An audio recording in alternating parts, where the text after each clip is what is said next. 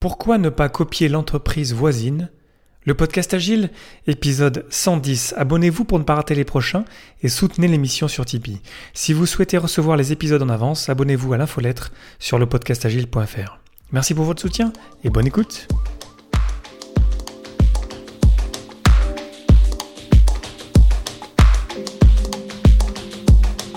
Bonjour, bonsoir et bienvenue dans le monde complexe. Vous écoutez le podcast Agile.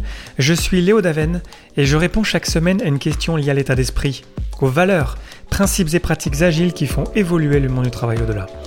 Merci d'être à l'écoute aujourd'hui. Retrouvez tous les épisodes sur le site web du podcast, lepodcastagile.fr.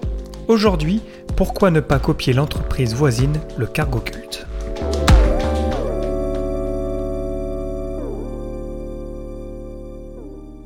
Aujourd'hui, grâce à Internet, on a accès à toute la formation qu'on veut, gratuitement, librement.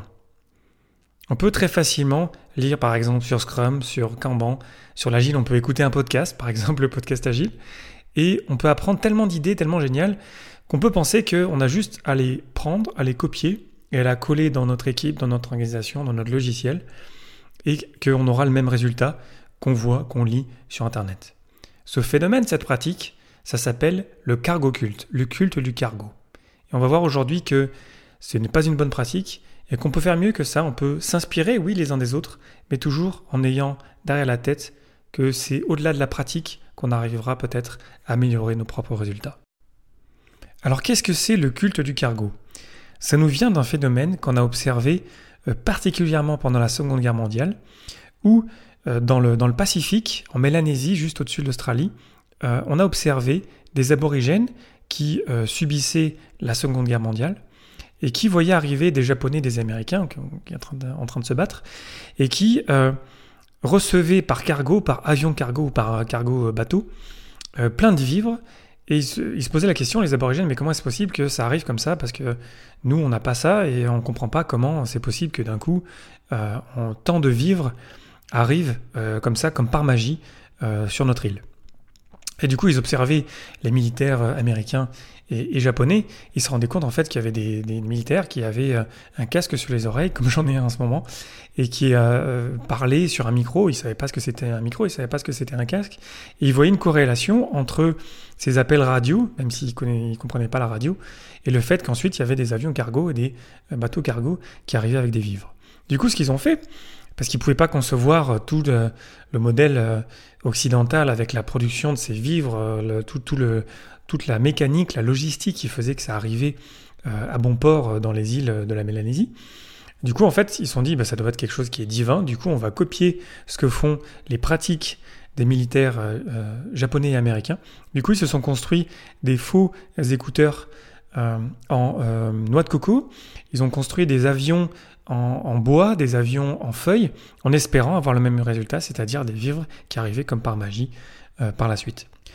Donc le cargo culte, c'est le fait d'imiter des comportements sans en comprendre le fonctionnement en espérant obtenir les mêmes résultats.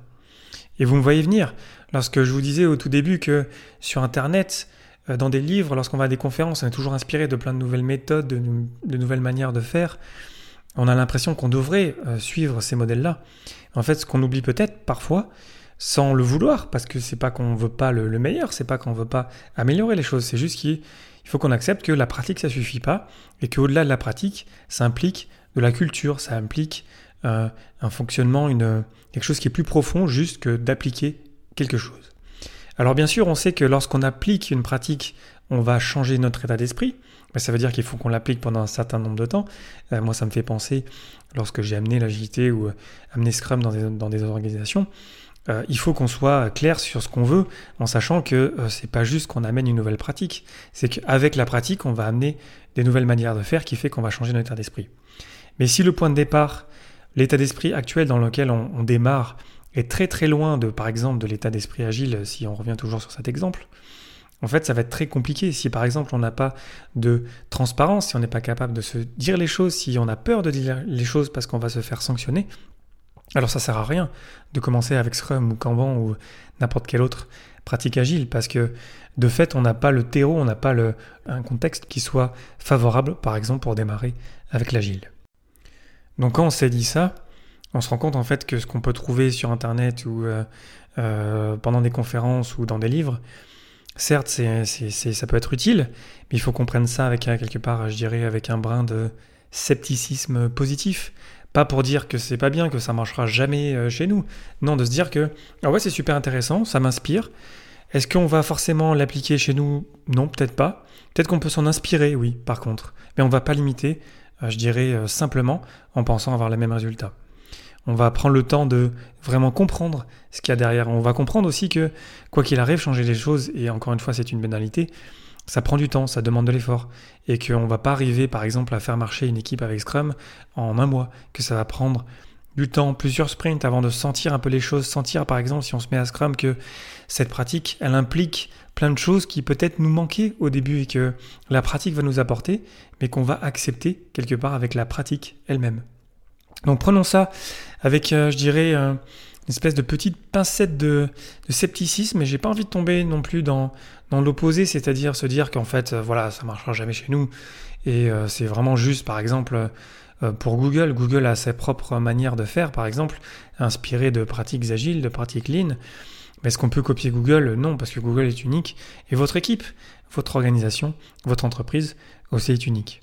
Donc on peut garder ce côté euh, inspirationnel, ce côté tiens c'est intéressant ce qu'ils font, est-ce qu'on peut s'y pencher, est-ce qu'on peut réfléchir, pourquoi est-ce qu'ils font ça, euh, dans quel contexte est-ce qu'ils font ça, est-ce qu'on pourrait en prendre une partie, est-ce qu'on pourrait prendre tout l'ensemble, mais si on commence avec cette pratique, de quoi on a besoin vraiment pour vraiment démarrer après, on aurait peut-être besoin d'aide extérieure. C'est pour ça qu'il y a des consultants, euh, des coachs, euh, comme moi par exemple, mais je suis pas en train de dire ça pour vous vendre mon service, c'est dans le sens que ça fait du sens de d'apporter des pratiques qui viennent de l'extérieur avec de l'aide extérieure, parce que nous, quand on est dans notre vie quotidienne, dans nos pratiques actuelles, euh, c'est très difficile de s'imaginer une autre manière de faire, et donc on a besoin de quelqu'un qui, qui, fait avancer les choses, qui nous donne des exemples, qui nous encourage et qui nous aide en fait dans, dans ce voyage.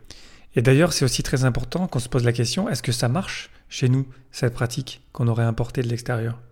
Ça ne veut pas dire qu'il faut qu'on shoot the tool, ça ne veut pas dire qu'il faut qu'on euh, tire sur le, sur le messager quelque part ou sur l'outil, mais c'est se poser la question, en fait, on a vraiment essayé, on a vraiment essayé d'y mettre de l'effort, on y croit vraiment, on a essayé de changer aussi notre état d'esprit, mais on se rend compte que peut-être que c'est, pas le bon contexte ici, peut-être qu'en fait, on n'a pas besoin de se mettre à l'agile, peut-être qu'en fait, on aurait besoin de mettre en place l'amélioration continue, se faire confiance, toujours en, se basant sur des valeurs peut-être qui sont, qui sont agiles ou qui sont lean.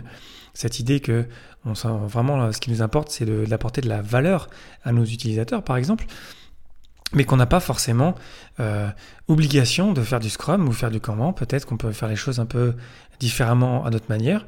Si on fait du Scrum, alors on respecte Scrum. Si on fait du Kanban, on respecte Kanban. Mais peut-être que chez nous, en fait, on n'est pas finalement dans un environnement, euh, dans un contexte complexe et qu'on n'a pas forcément besoin de ça.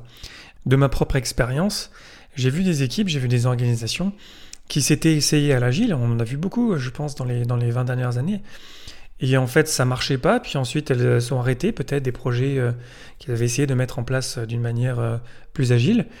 Et quelques années plus tard, en fait, elles se sont réessayées. Et puis en fait, le, contexte, le terreau, l'environnement était plus favorable. Et là, ça marchait mieux.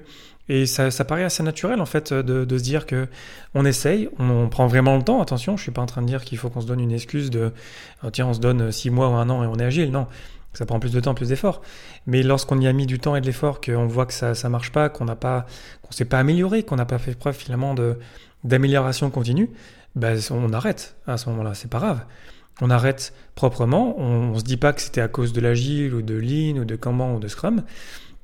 Et on arrête et on essaie de reprendre peut-être nos, manières de faire d'avant, parce que peut-être que ça marchait pas si mal que ça en fait, euh, qu'on aurait juste besoin de chercher, de changer euh, quelques petites choses et peut-être que ça suffirait en fait à notre entreprise dans notre contexte. Et quelques années plus tard, on s'y réessaye et là on y met peut-être plus d'énergie, on a plus de gens qui sont prêts à passer le pas, qui sont prêts à, à y mettre de l'effort, à y mettre du temps. Et là ça marche mieux, peut-être parce qu'on avait besoin de cette première expérience. C'est pas qu'elle était ratée cette expérience, c'est qu'on a appris quelque chose, on a appris que peut-être c'était pas, on n'était pas encore prêt. Peut-être que l'environnement, peut-être qu'on avait besoin de mieux comprendre les choses, qu'on a besoin de plus se former, qu'on a besoin de plus d'accompagnement. Il peut y avoir plein de raisons. Mais cette idée qu'on a appris quelque chose, on a essayé une pratique, on y a vraiment passé du temps, on y a vraiment mis de l'effort, puis ça n'a pas marché.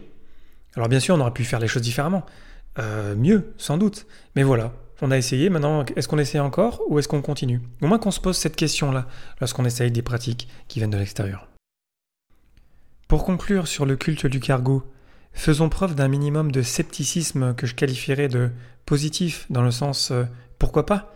Mais qu'est-ce qu'il y a aussi derrière? Qu'est-ce qui est derrière la pratique? Qu'est-ce que ça implique, cette pratique? C'est pas juste copier-coller qu'il faut qu'on fasse. Et on s'inspire, on essaie de comprendre, on va profondément et on prend le temps et on met de l'effort pour comprendre ce qu'il y a derrière. Et si on s'y met, si on décide de s'y mettre, on y met vraiment de l'effort et du temps pour ensuite faire preuve d'empirisme et se dire est-ce que ça marche ou pas chez nous? Est-ce qu'on s'est amélioré? Si oui, euh, ben on continue et on essaie de continuer de s'améliorer. Sinon, peut-être qu'on peut faire les choses un peu différemment, peut-être qu'il faut qu'on juste qu'on continue encore un peu. Mais au moins qu'on se pose cette question-là, est-ce que ça marche? Et si oui, on continue, et sinon, peut-être qu'après un certain nombre de, temps, de mois, d'années, d'efforts, peut-être qu'il faut qu'on s'arrête. Et c'est pas grave, on aura appris quelque chose, et on continue, on essaye de, de faire d'autres choses, on s'inspire peut-être d'une autre pratique par la suite. Posez-moi vos questions directement sur mon compte Twitter Léo Daven ou sur le compte du podcast Le Podcast Agile ou sur le site web du podcast lepodcastagile.fr. J'essaierai d'y répondre du mieux possible pour qu'on puisse échanger et puis partager autour de ce sujet-là ou n'importe quel sujet qui touche à l'agile en général.